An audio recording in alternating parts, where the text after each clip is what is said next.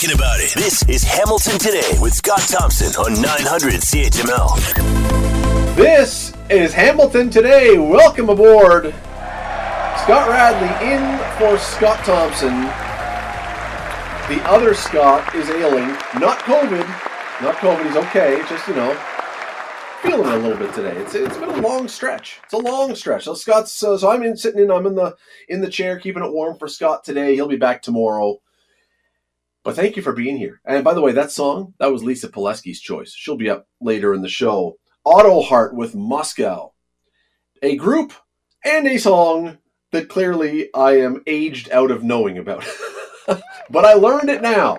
We have learned it now. One more to add to the phone and to Apple Tunes. Uh, folks, thanks for being here. Really are glad you're along. We have got a jam packed show. Will, who is on the board today and who has also been content producing, has lined up a, a stellar all star cast of topics. Can you have a cast of topics? I'm not sure. I think you need people, but we have those too. Let me tell you what's coming up on the show today. We are going to be talking about, of course, uh, well, we got a small business we're going to be talking about with a really interesting situation they're facing. Any small business right now, boy, right before Christmas. Mm, you know what I'm talking about. Uh, and we are going to be talking a little bit about what's going on in the world and what is happening right now because uh, heaven knows we are all seemingly caught up in this and unable to get away from it. Omicron, COVID, coronavirus, whatever you want to call it, it is uh, it is the never-ending swirling story of doom. I mean, even the city today, email came out, uh, press release came out today. Lisa just mentioned it on the news. City facilities are shutting down now, beginning Saturday and running through the end of January. Uh, arenas, rec centers, senior centers, museums. There is a feeling, is there not? A vague recollection feeling of March 2020. I mean, I, I, I, I am so loath to say that. I there is not a soul alive that wants to flash back in time to March 2020 and start this whole thing over again. But boy, it kind of it has a little bit about that feeling, which means that we're not doing all of that today. We've got lots of other stuff. So this is not going to be your Omicron center. I mean, what we're talking about it because it's in the news, but we got lots of other stuff. We are nine shopping days. Well, actually, eight, because I don't think you shop on Christmas Day, right? We are eight shopping days, as they always say, away from Christmas. But it's not just about shopping, obviously. There are other, thankfully, some people remember, other facets to Christmas, getting together with family. Hopefully, we can do that. And giving, which is a huge part of this and thankfully, you know, it seems in recent years that that's even become more of a thing for a lot of people, or at least more public a thing. That more people are deciding they are going to take some of the money they would spend on other things for Christmas and give it to people who are a little less fortunate. Well, I want to bring in Laura Carmichael, who's the Associate Executive Director of CityKidz, um, to talk about what happened with the Giving Tuesday a few weeks ago. Uh, Laura, thank you for being with us today. Really appreciate it. Yeah, thanks so much for having me. Uh, for those who don't know, and I, I, assume most have heard of Giving Tuesday by now, explain Giving Tuesday because it is, I think it's a new thing, or at least it's a new thing widely seen as a new thing. What is Giving Tuesday? Yeah, great question. So, Giving Tuesday is really an opportunity for all sorts of individuals, everyone really, to be invited into giving to local causes or causes that are more broad to be intentional about giving financial donations to organizations that are really trying to support the needs of the communities that they're in. Okay, so it's just it is it is simply as it's described, just a way that you can find some place, some charity, some group to give something to to help out right after. I think it was Cyber Monday, right? So everyone spends their brains out on all the stuff they want, and then says, "Okay, I I, I do remember what the meaning of Christmas is. I should probably help out a little bit with someone else too." Absolutely. It allows us to be centered and focused and to consider the whole community during the season of Christmas. And just for the, you know, and I hate to do such background stuff, but for the five people listening who don't know much about CityKidz, what is City Kids? yeah, CityKidz is a Hamilton based organization. And we are all about inspiring big dreams for children who are living in low income communities to helping them have hope, to believe that they can achieve great things with their life that we want to be able to come alongside them and to be able to know them, to love them, to care for them, and to really journey with them as they understand their own gifts and chase after their dreams. You have been described, and I don't know, I don't know if you like this title or not, but with CityKidz as the Christmas specialist. It's kind of a cool name. If you're going to have a title on your business card, Christmas specialist is as good as any, I suppose. Why do you think though? Because you know, Christmas gifts are not food. They're not, you know, they're not an essential of life. They're not clothes to keep you warm, but they're really important. Why do you think kids getting a gift on Christmas is really important? I love that question. I am passionate about Christmas and really passionate about the Gift of Christmas campaign here at CityKidz. I think that while a toy itself may not be an essential, when we are giving a toy to a child, you know, it's not the toy, it's the gift of Christmas. And that gift is actually the fact that they are known by someone who is selecting the gift for them, that they have the relationship with that volunteer who knows them by name, who understands their interests, who understands what brings them joy and hope. And so the toy itself is really speaking the language of the child. But I think what it does is allows us to meet that essential need that we all have to belong, to be significant, to have hope in our lives. Which is so when and I don't know if you've ever done the delivery of the gifts. Um, is it is it uplifting to do it? Is it? I mean, I, I'm assuming it's uplifting. It's always uplifting to give a gift, but there's also the flip side that it can be I would think really emotionally difficult to be going into these environments, into these places, and seeing these kids that otherwise don't have something like this. It's a, it's truly an incredible experience to be able to be part of delivering the gift of Christmas. And we are in relationship with our families throughout the entire year. So it's not a delivery that happens in isolation. It's we have relationships with our families, some of them from the time that the children are three until the children are 17. So it's really a part, it's an extension of family and community. And so going and being able to deliver the gift is an opportunity to reinforce the relationship, to celebrate together with the family at the door, and to really honor um, just the family and their participation in CityKidz. I asked you a moment ago for the very few people that don't know about CityKidz to explain it. But that said, I think that most people, if only by the red buses that drive around the city, I think people around here are familiar with the organization. Does that help when when it comes time? Because there's a lot of charities that are needing money at Christmas time. Does it help when there's a real familiarity for people that they can believe that when they give the money that it's going somewhere that it's supposed to go? I think so. And you know, CityKidz has been present in Hamilton for almost 30 years. And so I, I believe that we have a credibility with the community where people know that as they are giving their time, their financial resources, or toys, that we are going to do all that we can to see that investment multiplied within the community. And so it is um, going towards food, it's going towards the toys, it's going towards running the buses themselves. But I believe that if you connect with CityKidz, you know very quickly that we are authentic. You see our heart and you know that we are 100% about serving our community. And so people tend to love to get um, on board with that. Is it too late for someone to help out for Christmas? It is definitely not. So okay, okay. Are, no, it's great. I love that. We have, as you can imagine, to create the gift of Christmas, to deliver um, personally selected toys to approximately 2,000 children. It's a huge undertaking. And so, one of the biggest things that we are still looking for help with is for financial donations. We have a goal of raising between 140 to 150 thousand dollars in order to make this happen. And while we are well on our way, thanks to the incredible generosity of the community, uh, we still have some some room to go. And we would love to see that goal achieved. And so we only have a few seconds. If someone wants to find your website or be able to do that, what is it? www.citykidz.ca. Kids is spelled with a Z, and you can just click on donate today. It is uh, it is a fantastic organization. There are lots of great organizations around the city doing amazing things. CityKidz certainly one of them. Uh, Laura Carmichael, thank you so much for this. Thanks so much. Survivor, yes, the Survivor finale was last night. Now, here, here's your opportunity. We're going to be talking about what happened in the finale and the winner. So consider this your spoiler alert. If you, like my family does, records this and watches it later, You've got about five seconds to turn down your radio and come back in about 10 minutes. Okay, good. We carry on. Spoiler alert given. I feel no obligation from here on. Uh, last night, yes, in Survivor, season finale. And for the first time ever, a Canadian won Survivor. Toronto's Erika Kasupanainen. I said that name wrong, but you get the idea.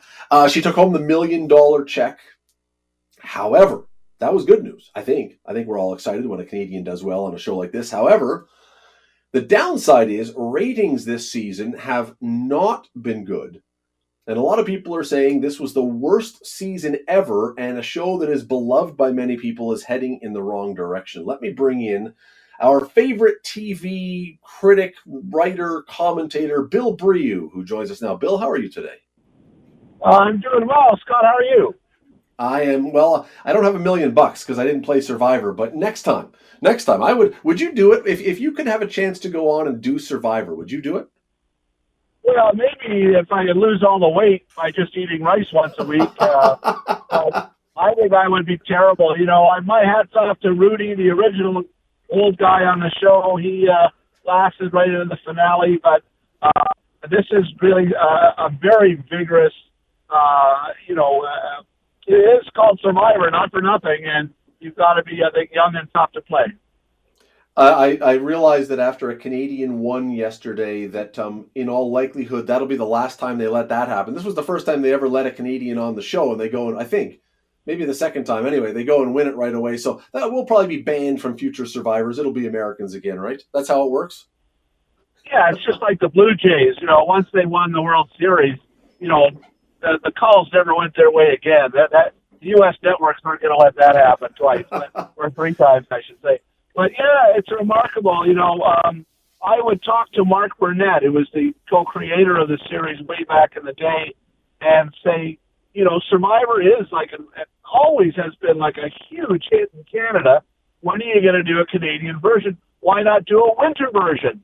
And uh, they would never do it because of red tape and insurance and their contracts. And also, they didn't want to shoot a show with a bunch of people out in the snow. They wanted the bikinis. They wanted Fiji but I'm uh, thrilled that a Canadian has finally broken through and won. And the fact that this was the 41st season and we're still talking about it and they still have viewers, um, it says something. It says that there's there's still some magic in this show, right? Yeah, it's stunning, really. I, I don't know if the show started in uh, 1999 or 19 or uh, 2000, but been on 21 years at least. Of course, it sat for a while because of COVID, um, but uh, it's uh, not many examples of a show retaining its popularity over 20 years and 41 editions. It truly is astounding. I mean, American Idol was a, a much bigger show for a little while, then it flamed out. Um, you know, nothing has come along since. And in Canada, I mean, Survivor will probably be the most watched show this week in uh, on the Canadian Top 30. What what is it about it that works, Bill? Like, wh- why? Ha- what's your theory of why, unlike some of those other shows, why has this one lasted? Well, I think it's it's just it really is real. I mean, if you look at a lot of the uh, singing competitions, a lot of them now, like uh, the Masked Singer, they're gimmicks. And with Survivor, really. Well, sorry, you know, uh, no heresy, but Survivor you know, you really have to stand on a stick longer than anybody else, or uh, you really have to find the immunity idol in the swamp. You've got to uh, eat the bugs. It, it, it's not easy. And uh, not only that, there's the whole mental game. You've got to outfox your opponents. It's a game of chess with people. And so uh, I think it just fascinates people to see uh, that tribal council moment and how uh, that plays out uh, with a jury of your peers and how conniving and cunning people can be when their backs are against the wall. Our time is short, unfortunately, but um, there have been ratings problems, though. It's been dropping in the States. It's, it's still doing okay in Canada. They've been having problems in the States. And two of the things that people point to, I'll, I'll just mention the first one. I want to talk more about the second one.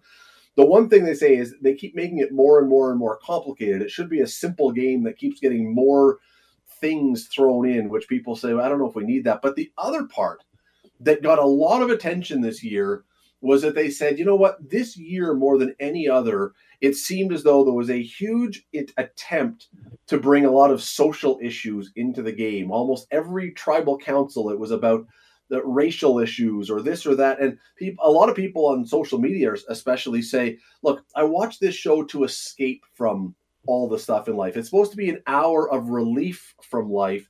I don't really want all that stuff brought into my entertainment." It, do they have a point, or should this be a platform every week for that kind of thing? You know, Scott, I think all of television is struggling with that right now. That diversity and you know, uh, shaking things up and making the people you see on television look more like the people on your street. Um, and so I applaud them for that. But I do think that uh, TV is not always the one on the cutting edge. And uh, sometimes you can jump the gun, I guess. Um, Survivor has had a diverse cast of winners over the years. This is the first Canadian. There hasn't been many women in a long time. Erika was the, I think, only the second woman of the last 15 or so champions. So um, I, I guess, too, Jeff Probst, I guess, is the host of this, and he wants to push it to be about more than just uh, surviving, I guess. Um, I do think you can gimmick it up too much. You know, I know they cut back on the rice this year. They they they changed some of the games up. And when you get right down to it, I think that the format works just the way it was originally conceived. It is. Uh, you will see. I mean, the numbers. Uh, I think it still will do quite well, as you say, in Canada. The states, it seems a bit more of a struggle, and I, I just wonder if, as I say, if like uh, award shows, the Academy Awards and stuff, when you make it too political and make it too much like real life, if people say I'll find something else, but we we will see. Uh, Bill Brioux, always appreciate your time on the show today. Thanks for doing this. My pleasure, Scott. Anytime. Catch up on the news and information you've missed. This is Hamilton Today with Scott Thompson on 900 CHML. I think I probably speak for a number of people, or at least you're the same story. I'm not speaking for you. We shared the same story that my wife and I had a trip planned in the new year, and that is now canceled. Right? Some of you out there, hands up if that's you. Uh, I'm sure it is. Not because I was all that worried about getting COVID figure I've gone this far. I've probably got a good chance and I've been vaccinated and all the rest. I worry more about the possible quarantine situation I'll be stuck in if I did go across the border and then have to try and get home somehow and I'm stuck on the other side. Didn't make a lot of sense to take that risk. And now that Omicron is taking off and seems to be everywhere, we're hearing rumors that travel restrictions are going to be reintroduced. Already, we've had advisories against non essential travel. And this, of course, all happening right at or right before the busiest travel time of the year, usually, anyway. Uh, I got to think this is about the worst possible news for the travel industry and for people who love to travel. I want to bring in Caleigh Alleyne. She's an editor, she's a journalist, she's a media consultant. She joins us now. Caleigh, thanks for this today. Really appreciate your time. Yeah, thank you so much for having me. I have to think that again, if you are uh, working at all in the travel industry, what's been happening in the last few days has been uh, devast- is devastating too strong a word? I don't know. Maybe, maybe not.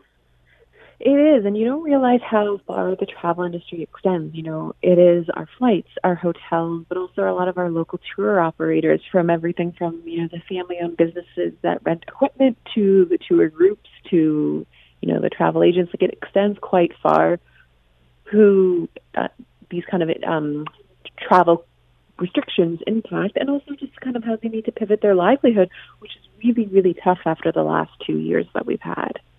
No kidding, because that's all they've been doing is pivoting. I mean, it's been a constant state of pivot. It's like Ross in Friends going up the stairs with the with the sofa. I mean, it's it's just nonstop pivoting what the travel agency and travel industry has been doing.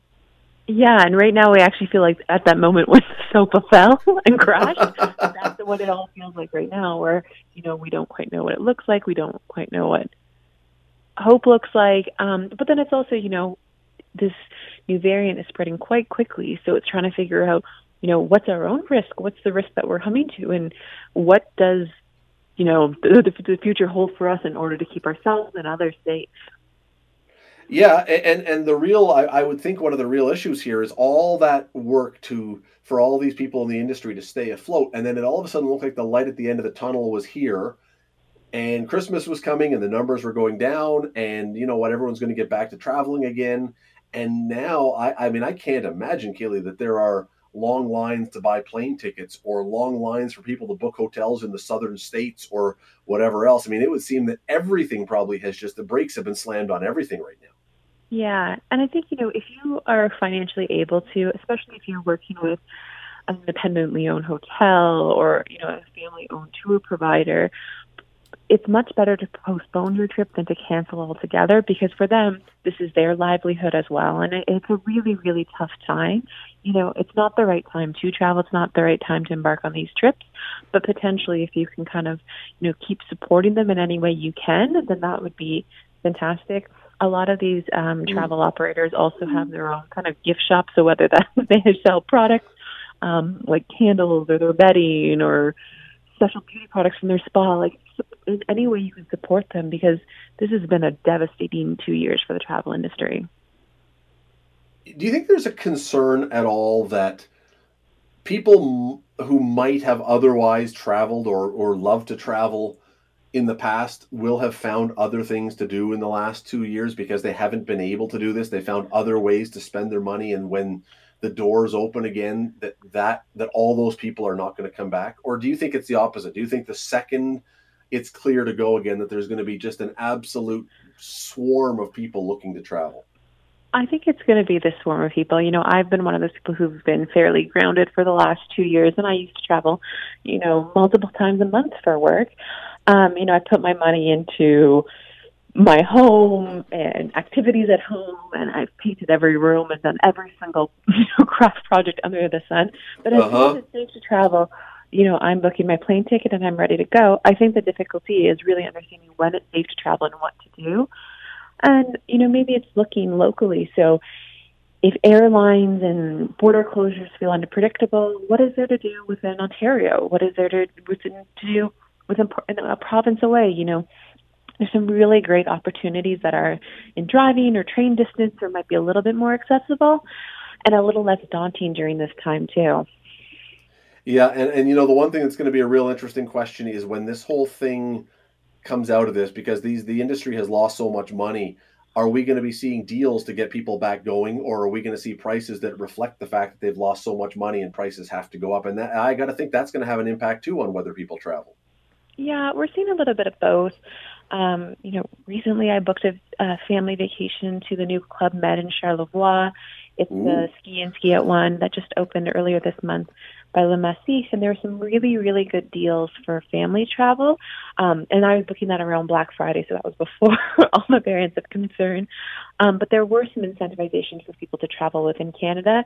And then, you know, that trip I haven't canceled quite yet. It's only, you know, just outside of Quebec City, so I'll kind of assess it a little bit closer too. But then my thought is, if flights aren't the safest way to travel, I can drive there. It's an all-inclusive resort, so I'm able to kind of, you know, have my meals potentially delivered to my room, where everything feels a little bit more self-contained, um, and you're able to kind of mitigate your own risk. But it's, to be honest, it's it's very uncertain. You know, we could hit a month or two out of the road, and we could have the no travel between provinces. Like it's really hard to predict. So yeah, it's a hard time. That's to that's kinda, the big you know, problem. The future. That is one of the real big problems. It's the hard to predict, and travel requires planning ahead of time most of the time. And uh, yeah, there's a lot of issues around this. Hopefully soon, because I I am certainly ready to go, and I know a lot of other people are as well. Uh, Caleigh Alleyne, yeah. always thank, always appreciate the time. Thank you for doing this today. Yeah, thank you so much for having me everybody's favorite part of the show, the roundtable. Today, featuring Lisa Pileski in the newsroom, Ken Mann in the newsroom, and really the only regular on the show on the panel, but that's okay. Will Erskine operating things. Folks, thanks for doing this. Happy to be here. Mm, lots of fun. All right, so um, let us uh, let us begin here, uh, my learned friends, and Lisa, beginning with you. The Twitter poll today do you think elementary and high school students are going to be forced to switch to remote learning in the new year? For those, before you get to it, you can vote on that on Twitter at 900CHML. But Lisa, if you were casting a vote in that one, yes or no to remote learning in the new year? I want to say no because I think we've been doing this for so long, and now the kids are able to be vaccinated at, this point. They're just getting vaccinated, so their immunity should be kind of top you know, top as it, as fresh as it can be. And um, I mean, they've the kids have been going it through it so much over the past two years. They've been pulled in and out, in and out, and it really is detrimental to their well being. From what we, everything we've heard from the experts, and I, I just I I can't. I really hope that the province isn't going to do that after the new because it's it's too much at this point. But your wishes and hopes. What's that Yeah. line about ifs and buts? No, I know. and nuts. With all. So, yes or no? Will it be? I hopes aside, because I know what we all hope. Yes or no? Will they be in school in the new year, or will they be remote? Uh, I, I'm gonna say no. I'm gonna say no. I'm gonna call In it right now. Yeah, they're All gonna right, be in I- school. Yeah. In school, Yeah. okay. I think a lot of people just cheered. Uh, Ken, are you going to be Mr. Popular by echoing that, or do you think that maybe they will be on remote? I am going to echo that, actually. I, I think they will stay in school as long as the story with this new variant stays the same as it has been so far, where it is highly transmittable, but not as severe in terms of illness. I, I think that's a key factor here because it keeps the hospitalizations down. And I think that as long as that story stays the same, that they will stay in school. But if those um, hospitalization numbers start to go up and we start to see the more severe illness, that could change things dramatically and quickly. Yeah, uh, I- that's a very good and I think you're right. I think uh, at, at this point it's it looks okay, but you know who knows? Uh, Will, what do you think? Uh, I was uh, thinking about this long and hard this morning, as I usually do with the Twitter poll, and I've come to the decision that they're. Uh, I think we're all in agreement. They will stay in school. Uh, I think there might even be people yelling at the province to pull them out of school, probably at some point. But I think, as Lisa said, with the vaccinations that are happening, the fact that we have a more nuanced approach to things, and uh, uh, the overall situation, we have a different handle on it than we did before. I think the kids are going to stay in school, even if other things start to become a little more familiar as we head uh, into January. Yeah, I think we have to have seen some cases in kids, and like I'm not looking for sacrificial lambs. I don't mean that, but I think we have to have seen some issues with kids before we say let's do this. Because uh, as far as I can tell, we're still facing the issue where most of the very serious cases are in those who are older or who have other conditions. So um, we will see. Uh, okay, let's switch to something far less dire than that, folks. Uh, today is National Chocolate Covered Anything Day today. It is actually a day, National Chocolate Covered Anything. Ken, now I don't know if you got any allergies, so we can, you know, just play along here, but if you could have what is the best thing when covered with chocolate? Well, uh, I, I'm really big on the salty sweet combination, and and and so I'm going to go with things like peanuts and pretzels. When you cover something crunchy like that with chocolate, and, and you get that soft uh, chocolatey cover on it, and that combination. Uh, that combination, as I say, of salty and sweet is pretty irresistible to me. So I'm going to stick with uh, uh, peanuts and pretzels as the as the best thing. Raisins up there as well. And if you want to get away from candy a little bit, pancakes is is a good one too. Yeah. When you describe it as that soft chocolatey cover, you should be in the marketing business, the food marketing business. I, I'm I'm drooling as you say that. All right, Lisa, best thing covered by chocolate. Okay, I'm gonna go classic with you know strawberries and fruit and things like that. But I when when uh, you get, kind of gave the inkling that this was gonna be what we were talking about, I looked up a list and I forgot that they covered bugs in chocolate and like you could get chocolate covered crickets and things like that. And I mean, it sounds disgusting, sure. But curiosity kind of makes me want to try it, and All right, Yeah, all right. Which I mean, it, it's All not right. the same as like a chocolate covered strawberry, but I want to try it. It's chocolate. It makes everything good, right? I've I've eaten a roasted grasshopper in Uganda, and it was way better than I thought it was going to be. Honestly, and now they they roasted it in spices and things, so you don't really taste anything. But uh, you know, I think it probably the chocolate would cover it. I think I it think would you're just right. Probably taste like a would- nut or something, like a Probably. like a pecan. Or, a nut. Yes, with legs, yeah, it's fine. with hairy legs. It's fine. Will An entire rotisserie chicken. Ambitious. I will eat that. Put that in front of me. Uh, I might go. I don't know if this counts as classic. It is by now, but uh, peanut butter. I am a big fan Mm. of, uh, and I worked for years with uh, with children at another job, and I had to go without peanut butter and without chocolate covering peanut butter because I was just going to be careful like that. And when I, you know, started full time here in radio, that was like the first thing I went out and bought at a gas station after one of my first shifts. Um, I love Mm. that. Uh, I would try chocolate covered bugs as well. And uh, more chocolate, just different types of chocolate on top of Chocolate each other. Chocolate covered chocolate. I'll All right. take it. Last argument year I saw. No, that's pretty good. Chocolate covered chocolate. That's um. Uh, last year I, I saw something and I tried it and I made chocolate covered bacon. And you want to know something? It was magnificent. It, it was absolutely. Now, I mean, not if you don't, not if you're a vegan. Probably not high on your list of things to eat, but it was um, Still it was might amazing. taste right. delicious to them. It was well, yeah, it might, but probably not, as I say, high on the list of things to do. Uh, we have a minute or so, minute and a half left. I want to read you now. This is a very long obituary. I can't read you the full thing. I want to read you the first little bit and to, and ask whether this is an obituary that you would like to have written about you, the style, or if this is something you would say, no, no, no, no. I want sad and maudlin. Here we go. A plus-sized Jewish lady redneck died in El Paso on Saturday of itself hardly good news or good news if you're the type that subscribes to the notion that anyone not named you dying in El Paso, Texas is good news.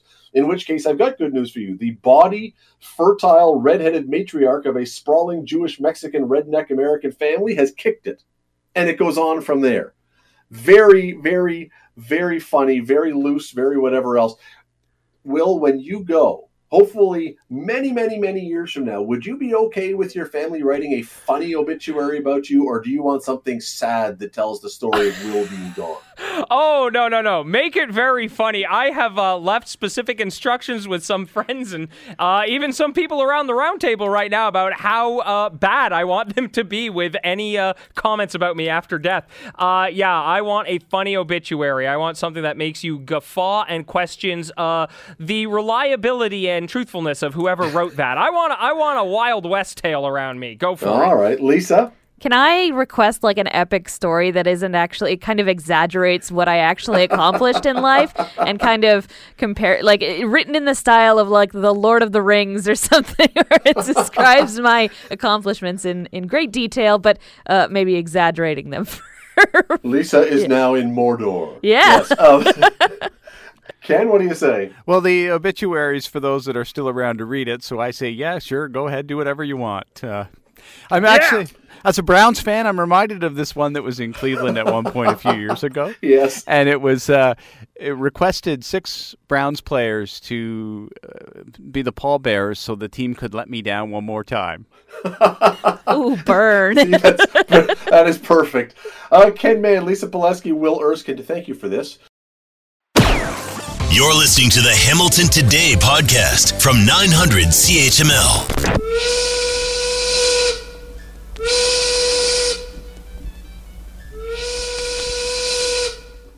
It is Hamilton today, and it is closing time. Not for the show, but if you were at work, it's closing time, and we're glad that you've decided to jump on board with us right here. Scott Radley in for Scott Thompson today.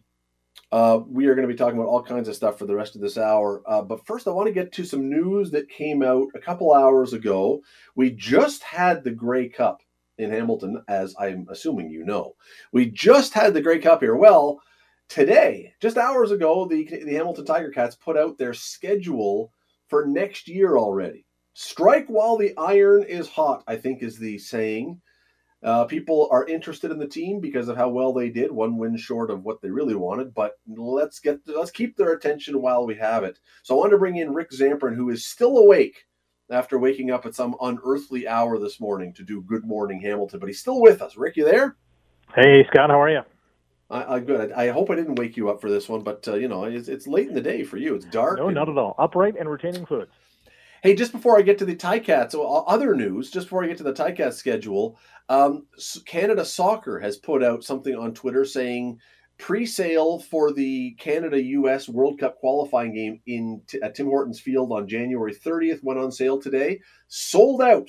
The stadium is now officially a sellout. That was fast.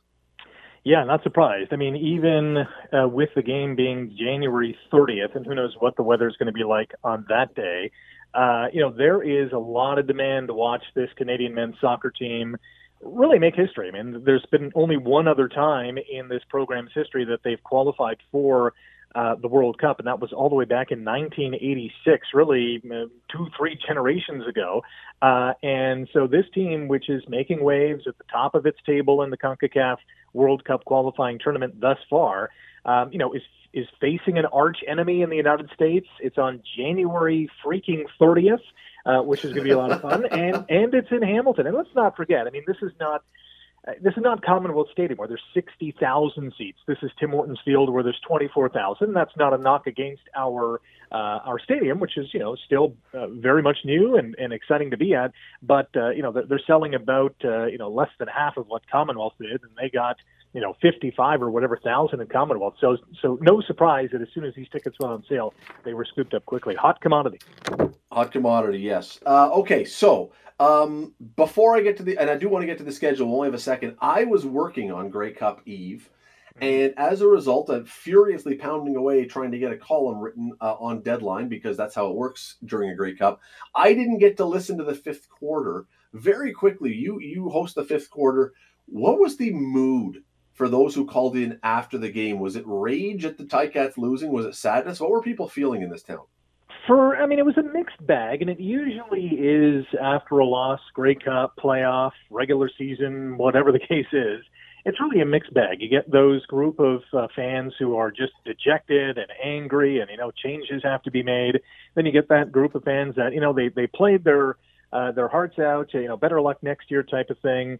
Uh, there were more of the former as opposed to the latter uh, on this uh, fifth quarter, as you can imagine, with the, the kneel down, the crushing loss in overtime. So the um, the uh, magnitude of those who were irate certainly overpassed those who were, mm. you know, encouraged at what they saw on the field and were entertained and looking forward to the future. There's a lot more who were uh, were a little upset with the loss, and mm. understandably so. All right, schedule came out today for next year. Some of the highlights: uh, Ticats open June 11th in Saskatchewan. Home opener the next week, June 18th, Saturday against Calgary. Uh, Grey Cup rematch, which would be the week after that, June 24 in Winnipeg. Rick, we don't have time to talk about the whole schedule. People can find it online at ticats.ca, all that stuff. I want to ask just about one part of this schedule between August the 6th and September the 5th. So the first game in August and Labor Day, five weeks of football four weeks they're playing the Argos. I've never seen that much compressed action against one team. They they're going to kill each other. Yeah, they're part of me likes it because you know we've we've rarely seen that, and part of me hates it because I want to see it a little bit more spread out and a few more against the Argos down the stretch. Because after Labor Day, they don't play Toronto again until possibly the playoffs if they if they meet in the postseason. But uh, I'm, I'm intrigued to see how that four out of five game stretch goes because it starts August August 6th with a back to back, and it ends on Labor Day with a back to back after they visit the Argos on August 26th. So that's going to be interesting to watch. Who knows how they're going to fare? Yeah, I, I have talked to a bunch of people, and nobody can now. Back to backs in Canadian football are not uncommon, but I can't. I've not found anyone who can remember playing a team four weeks out of five in a regular season ever. This this is this is uh, this is unique. Yeah, this is almost baseball like. yeah, yeah. The difference is in baseball, they don't try and kill you. That's true too. Uh, people can find the schedule. It is up, uh, as I say, uh, at ticats.ca, at cfl.ca. You can find it all over the place. But uh, yeah, take a look in the middle of the schedule right there. A lot of Argonaut blue on the Ticat schedule. Rick Zamperin will be on the air tomorrow morning, 5.30. And tomorrow evening, doing something very unique here uh, while on my show in the evening, Rick Bill Kelly, Scott Thompson, and I all together on one show talking about all kinds of stuff from the year that has been. Uh, Rick, I'll let you. I'll let you go. I'll let you get some sleep. Really appreciate you doing this today. Thanks for jumping in. You got it, Scott. Take care.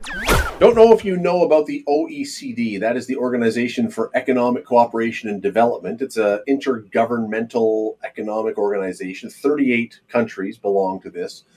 And they describe their purpose as being to stimulate economic progress and world trade it has come out with a report about the future of growth around the world. And I got to tell you, it's a little depressing for those of us in Canada. The headline OECD predicts Canada will be the worst performing advanced economy over the next decade and the three decades after that. Let me quote one piece of the report. Quote, the political class appears to have lost interest in efforts to raise workers' productivity and real wage growth through higher business investment per worker, faster innovation adoption, and getting the average company to operate at scale. Instead, and now I'm using my own words, it's pointing to a number of governmental policies that it says are missing the mark. Fair? Not fair? Let's bring in Ian Lee, Associate Professor with the Sprott School of Business at Carleton University. Dr. Lee, thank you as always for your time today. Appreciate it. Uh, my pleasure. Thanks very much for inviting me. Well, if I'm reading this correctly, and it's quite possibly I'm not, I'm not an economist, but if I'm reading this correctly, it, the, the knock here seems to be that the government is spending an awful lot of money, the federal government, but it's not on things that are going to grow the economy, that are not going to build the economy. They are just about spending money for now. Is I mean, is that a fair description? That's a very nice summary. Uh, let me just step back just for one moment. The OECD is is funded by the Western high so-called high-income countries. It's so think of it as the club of the rich countries. It's Canada, the United States, Sweden, Germany, Italy. It, there's 34 countries in that club. They're what they're called the high-income countries. They're the wealthiest countries of the world. And the OECD is a gigantic government think tank in Paris. They get all their data from the national statistical agencies of Canada, U.S., etc. So there's no question about their data. Nobody can challenge their data. It comes They're from credible. Okay. They're credible. So, yeah, it's completely credible. In fact, they're used by policymakers everywhere, including the U.S. and Canada. They're quoted by prime ministers and cabinet ministers and public servants and so forth. So there's no question there. What they're dealing with is the the perennial debate in any uh, Western government, and it's the debate between what is quite nicely summarized as the debate between production and consumption and I'm not trying to use fancy words. Consumption, we all understand that. That's you know paying um, income support programs is part of consumption. Uh, unemployment insurance, social assistance, uh, subsidized housing. We all know that, and we agree that their needs governments need to do that.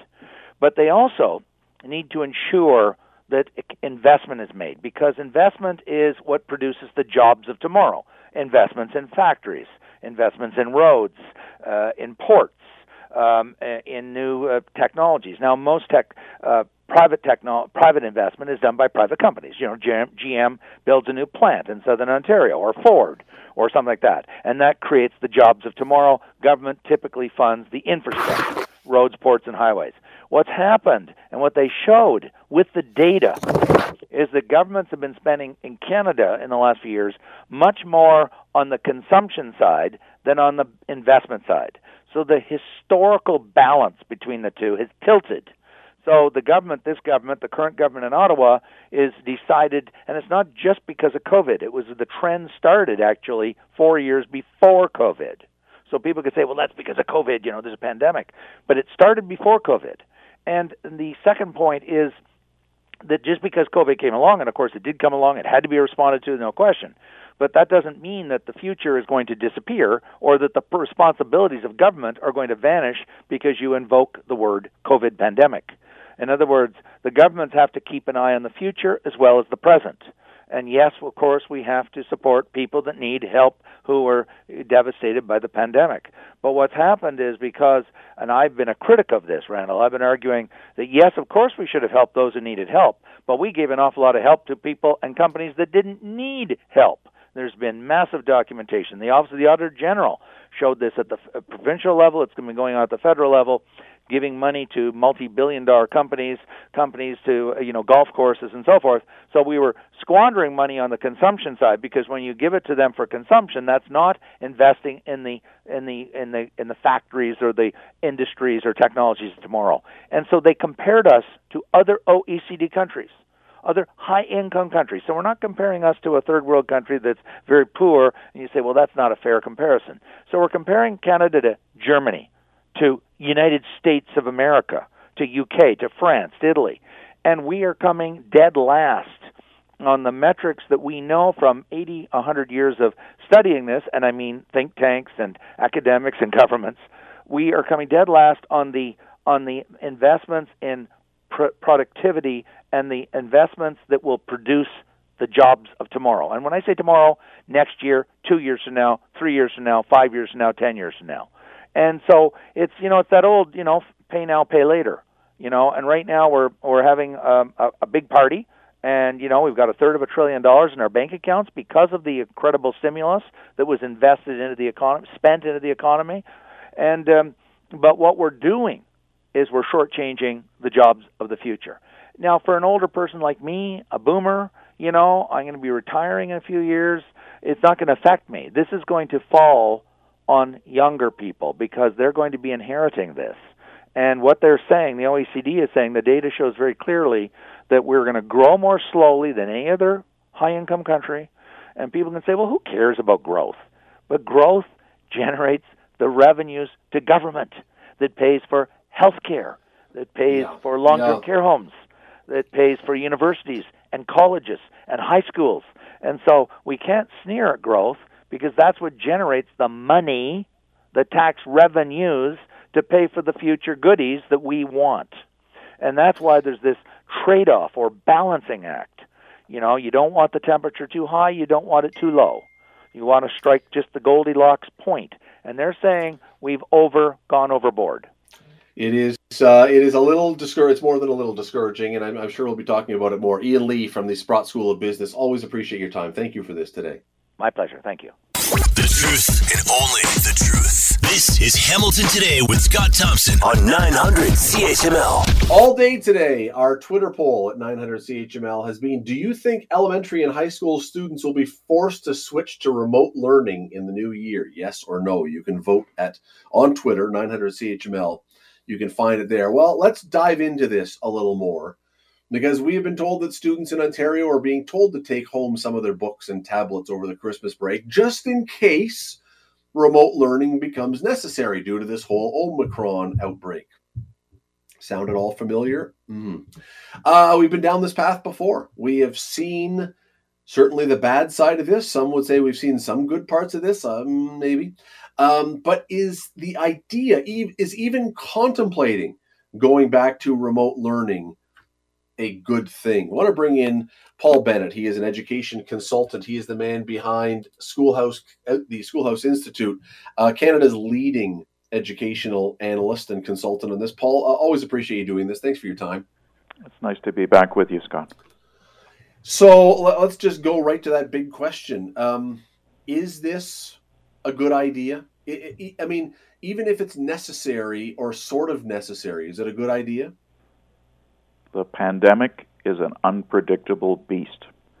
I think everyone's bracing for the next pivot for the simple reason that um, this coming spike of Omicron threatens to destabilize much of Ontario society, including the K 12 education system. And having said that, we have to keep in mind that as as little as about a month ago, all the experts, certainly all the academics, had a phrase they were repeating that schools would be the last to close and the first to open. They have fallen silent over the past week because I think that principle that schools are the last to close, the first to open, is gradually falling by the wayside. Uh, even um, Dr. Um, Tracy Vaillancourt, who authored the report for the Royal Society of Canada on children and COVID, uh, took a very strong position that under no circumstances should the schools close is equivocating.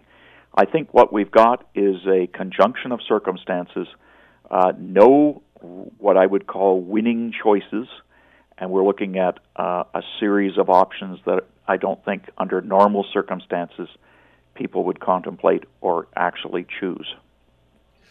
All right. So let's say that, and I think you're. I mean, I certainly think you're right that nobody would choose this, and, and it's a it's a, a very difficult decision. But let's say that the decision was made that it had to happen. Do you think we've learned enough through the first time of remote learning back last winter about how to do remote learning in a way now that we could do it more successfully than we did it the first time? We've improved to the degree that we are more credible. It's not just a farce or uh, let's pretend we're doing remote learning, which was the first three months from March of 2020 through to June. That was kind of, as we now recognize, a disaster. It was basically everyone trying to figure it out. But I would say the last school year, depending on what school board you're in, there are varying degrees of success. We are better prepared to make the pivot now than we were a year ago, that is for sure, but it's a far cry from the benefits of one on one, in person learning with a real teacher in the classroom. Having said that, look what's fallen by the wayside. I don't hear anybody arguing that there won't be synchronous learning. I don't hear anyone arguing that we don't want online classes of any type, shape, or form. I don't hear anyone arguing right now that um, this would be the end of the world if we uh, defaulted to online learning. I think what is the greatest concern is those in the schools who are severely learning challenged, who've come to this country um, recently struggling in the language, or those who are in marginalized communities without the capacity in the home to provide anything approaching uh, quality education. Uh, yes, and that I uh, I understand that point for sure, and that is a way more complicated part of this than you or I can get to in the next few minutes. So let's just put that aside for a second. Not that we want to dodge the hard issues, but I, I don't think we're going to answer that one. The one question though about all the rest of the people, one of the knocks last year was that when March rolled around, the schools said you know, because of this, we're going to lock in your grades now if you want. And that was sort of for a lot of kids, that was a ticket to not show up at all for the rest of the year or do very little. Would it be more successful if that was not offered? If you told the kids, no, no, this still counts. I mean, even though you're now at home, you got to still show up. If grades still mattered, would it work better? Oh, of course. But I believe that that has been settled I think educators themselves were embarrassed by what they had to do to justify end of grade end of year marks in June of 2020. I think there have been some improvements, and no one is really um, holding out this notion that we shouldn't be evaluating the students. We are we've lost our capacity though to do wide scale provincial tests. We've not got enough in terms of formative or, or formative or a summative assessment at the end of each term. There's many holes in our evaluation system right now. That is for sure. That has to be rectified if we go back into that. But let me raise a point that I think is often missed in this whole discussion. Do you realize that students and parents are voting with their feet and that school districts don't seem to be in charge right now? Um, in New Brunswick, well, why, for example, did they end school early on Friday and cancel the last two days of school? Well, there were fewer than 25% of the students in the classes. Why did the, the Nova Scotia um, Minister of Education yesterday do the same thing, canceling the last two days of school and canceling the first two days of the new term? The, tra- the problem in a lot of these school districts is parents and kids are so traumatized and and upset and nervous and full of anxieties that they're not going.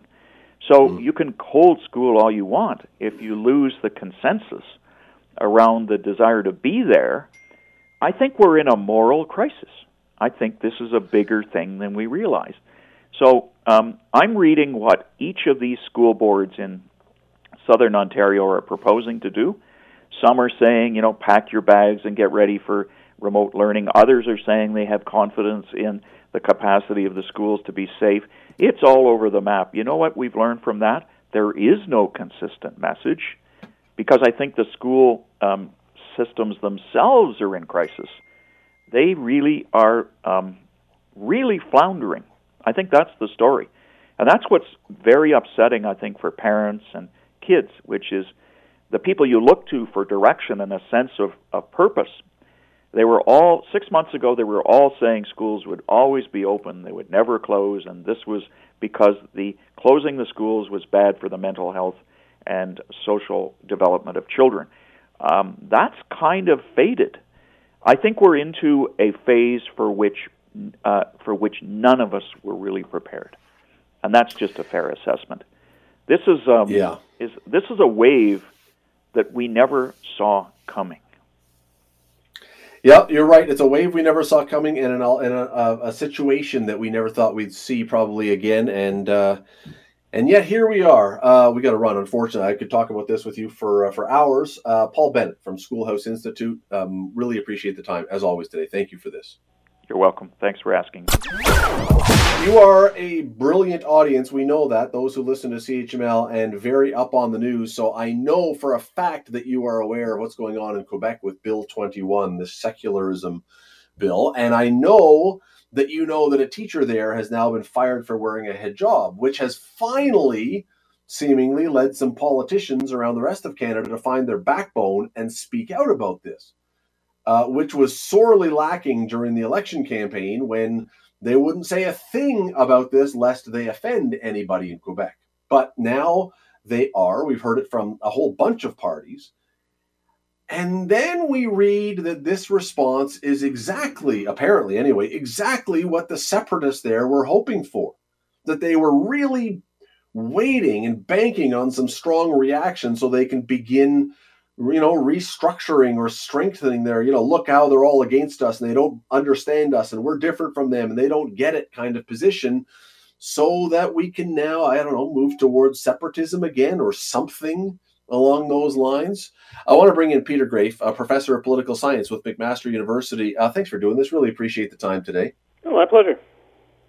So, if this suggestion that this has all been a giant trap laid for English Canada to fall into, and now we've done so, um, that's kind of a real Sophie's choice for the rest of the country, isn't it? And we can either call out what we see to be clearly wrong or stay out in hope of not not offending anyone and uh, inflaming things in that province. There doesn't seem to be a good choice if, in fact, that's true. Yeah, I mean, I think, uh, yeah, I mean, it's a hard choice in a in a situation like uh, Canada where you have you know different groups that sort of think of themselves as national groups, and when there's this kind of disagreement I mean, really, what you need is a capacity to understand who within Quebec is opposed to these measures and to uh, find ways of having them kind of lead the idea of what would be an appropriate response or how to intervene. But, you know, for the most part, outside of Quebec, we don't really talk uh, to the people who are doing that within Quebec. And so, uh, yeah, there's these uh, reactions. And, uh, you know, I liken it to, you know, when there's maybe an uncle in the family who's not all liked, uh, but when uh, other people begin criticizing him, everyone is like, "Oh, he's the best guy." And so, you know, similarly in this instance, when when people outside the you know outside of Quebec begin, you know, saying, "Oh, all Quebecers are racists," and "Oh, that's such a racist province," and so on, you know, the net effect is actually to take the people who are opposed to the bill in Quebec and make them seem like they're, uh, you know, uh, traitors to the nation or you know outside of the out of the nation. And so ultimately, yeah, it weakens it weakens those. You know, what it would take would be uh, you know much more cross cultural exchange, where ultimately you know, people who are opposed to this bill outside of Quebec uh, would know who's opposing it within Quebec and, and come up with better strategies. Do you look at it though? Do you believe that this was a trap, that, that intentionally a trap that was laid, waiting for English Canada to do this, or do you think that's giving too much credit? Uh, yeah, I mean, I, I think it's giving too much credit. Uh, I mean, ultimately, you know, the push towards this bill is based on uh, the idea, or by you know, a bunch of nationalists who say we don't agree with the way Canada does multiculturalism. Uh, we we much prefer what's happening in Europe with a you know a bunch of these laws around things like secularism and uh, a kind of the the return of uh, a certain you know European uh, you know a certain nationalism in a bunch of those countries in, in response to immigration, and so they're following that course. Um, you know, but in doing that, part of the, the attraction is ultimately is that it's creating a sense of difference between Quebec and the rest of the country. And so, you know, so I don't think it's a deliberate trap, but when you do that and when the rest of the country says, well, this is terrible, well, in a way, it, it's kind of serves the purpose of, of, of a nationalist, which is to show the difference of the way you do things. And, uh, you know, the anger in the rest of the country and the you know the willingness to uh, make really sweeping statements you know it allows again that kind of response to say well the rest of the country actually doesn't understand you know the way we've discussed these things. The fact that we've had parliamentary you know commissions and debates and that you know this law is a result of probably about 12 years uh, of uh, you know partisan debate and politics uh, you know and so yeah you you may you may disagree with it but uh, to come from the outside and say oh this is just kind of knee jerk racism is uh, you know, kind of miss the point of, of the development of that debate. So, yeah, I don't think it's a trap, but uh, you know, a country like Canada where you have uh, people working in different languages and having different debates, uh, uh, you know, you, you will tend to fall into these things if you're not paying attention to, to what's happening uh, in the other language community. But we do, we do, like our politicians do have to speak out against this, don't they? I mean, otherwise, are you not essentially giving tacit approval to human rights violations within your own country? I mean, eh, so many people were upset when the politicians all ran for cover during the election and nobody would have the backbone to stand up. They do have to say something, don't they? Well, I mean, it's uh, you know, it's a difficult choice. I mean, yeah, they could say something. Uh, obviously, none of them want to say it for very uh, you know self-interested reasons that they have to win uh, win votes in mm. Quebec and in the rest yes, of the country. Yes. And there's a quarter of the seats in the country in Quebec, and they're seeing and talking about this in a very different way.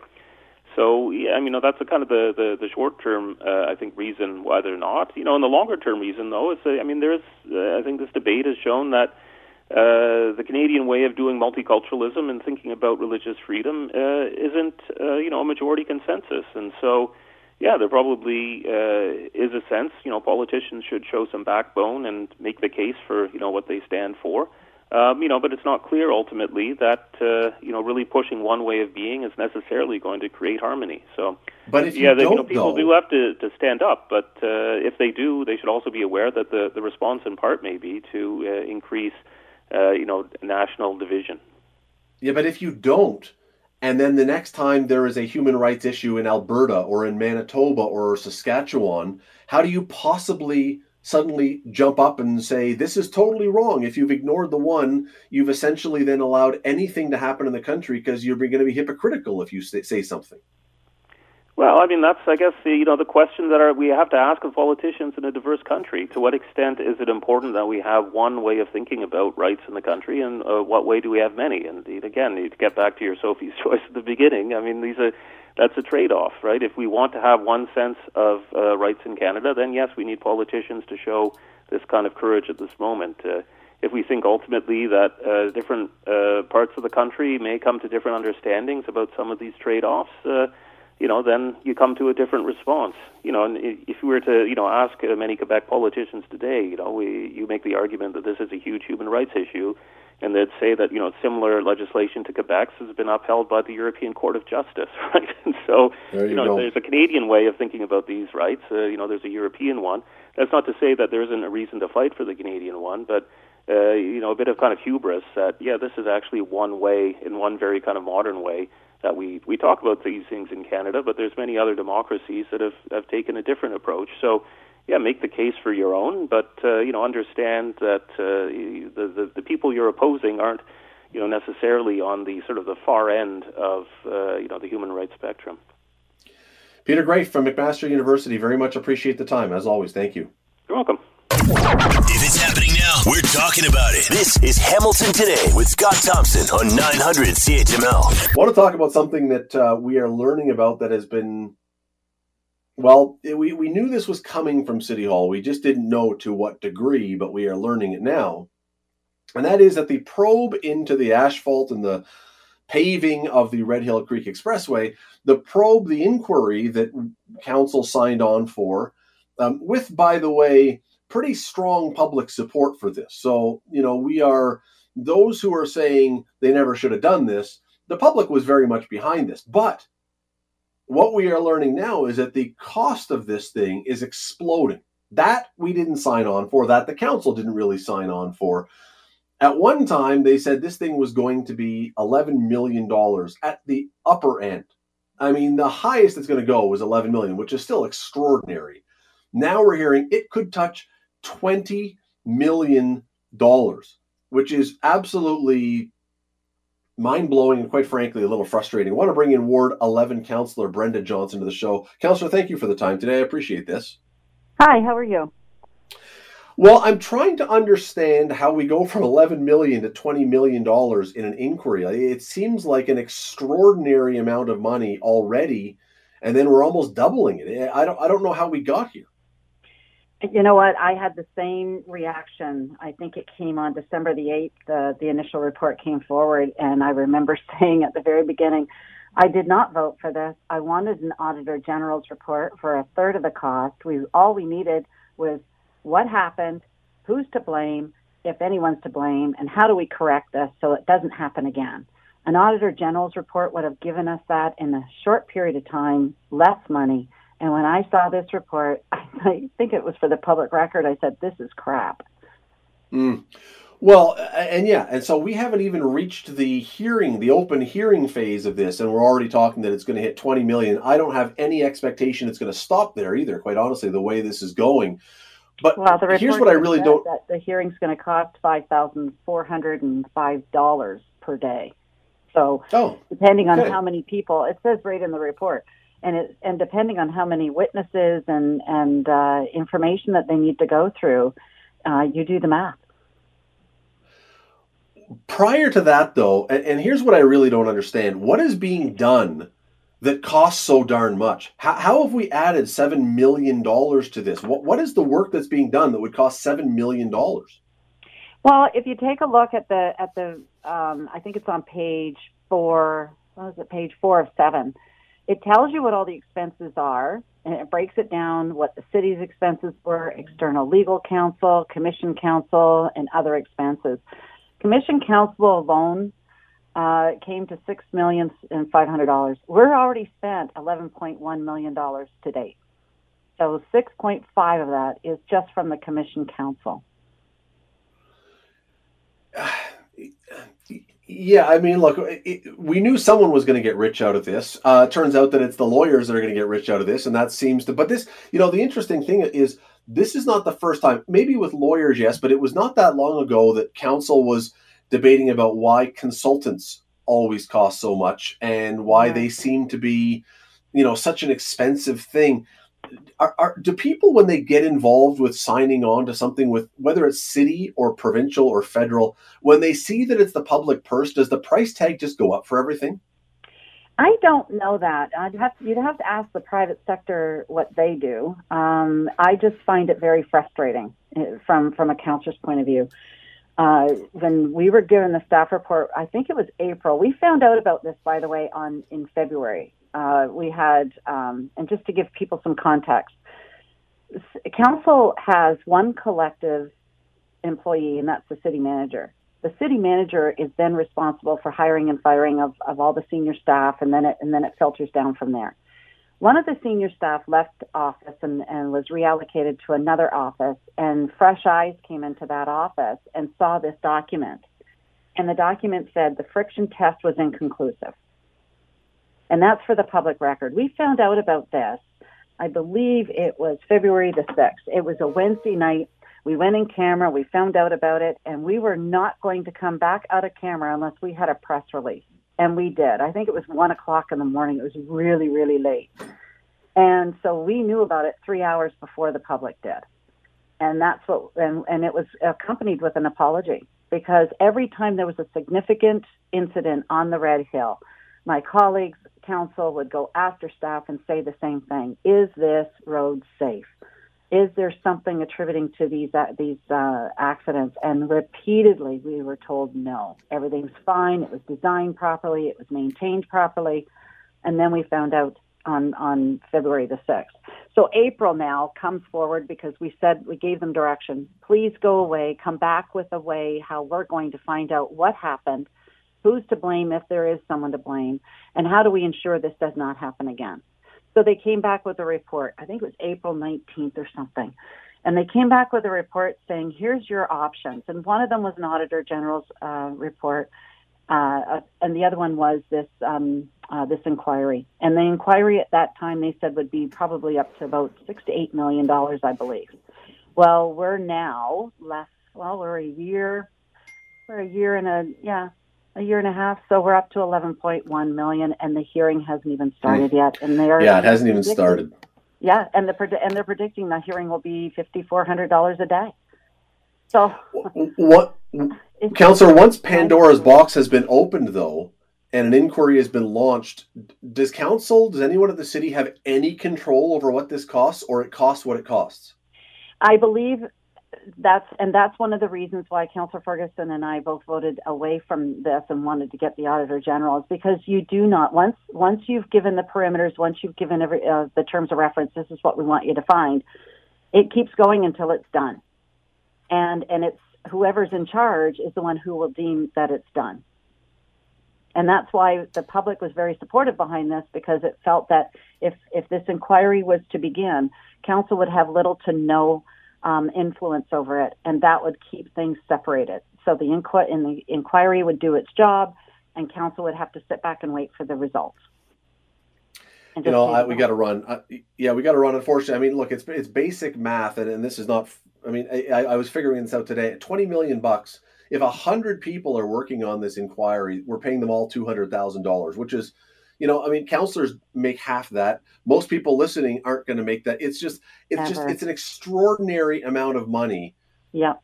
And it just even blows your right mind. there, the commission costs four hundred thousand dollars a month until January the first, two thousand and twenty-two, and then it will It's a- incur an average of three hundred fifty thousand dollars a month until June the first, two thousand and twenty-two. After which is, they um, two hundred thousand dollars a month. It is Wow. mind blowing. It is, yeah, It it is, is mind blowing. Um, Councillor Brenda Johnson, I very much appreciate you coming on today. Thanks for doing this. Well, thanks for we finally connected, Scott. Take care. Thank you. Uh, yes, we've tried to have Counselor on a few times before, and schedules never worked, so uh, we were able to make it happen this time. Uh, let's take a break. Back after this on Hamilton Today. Stay with us. It is 621 here on Hamilton Today. Scott Radley sitting in, not doing my normal show. If you're just joining us, I'm just rapping because I've been doing Scott Thompson's Hamilton Today show all day.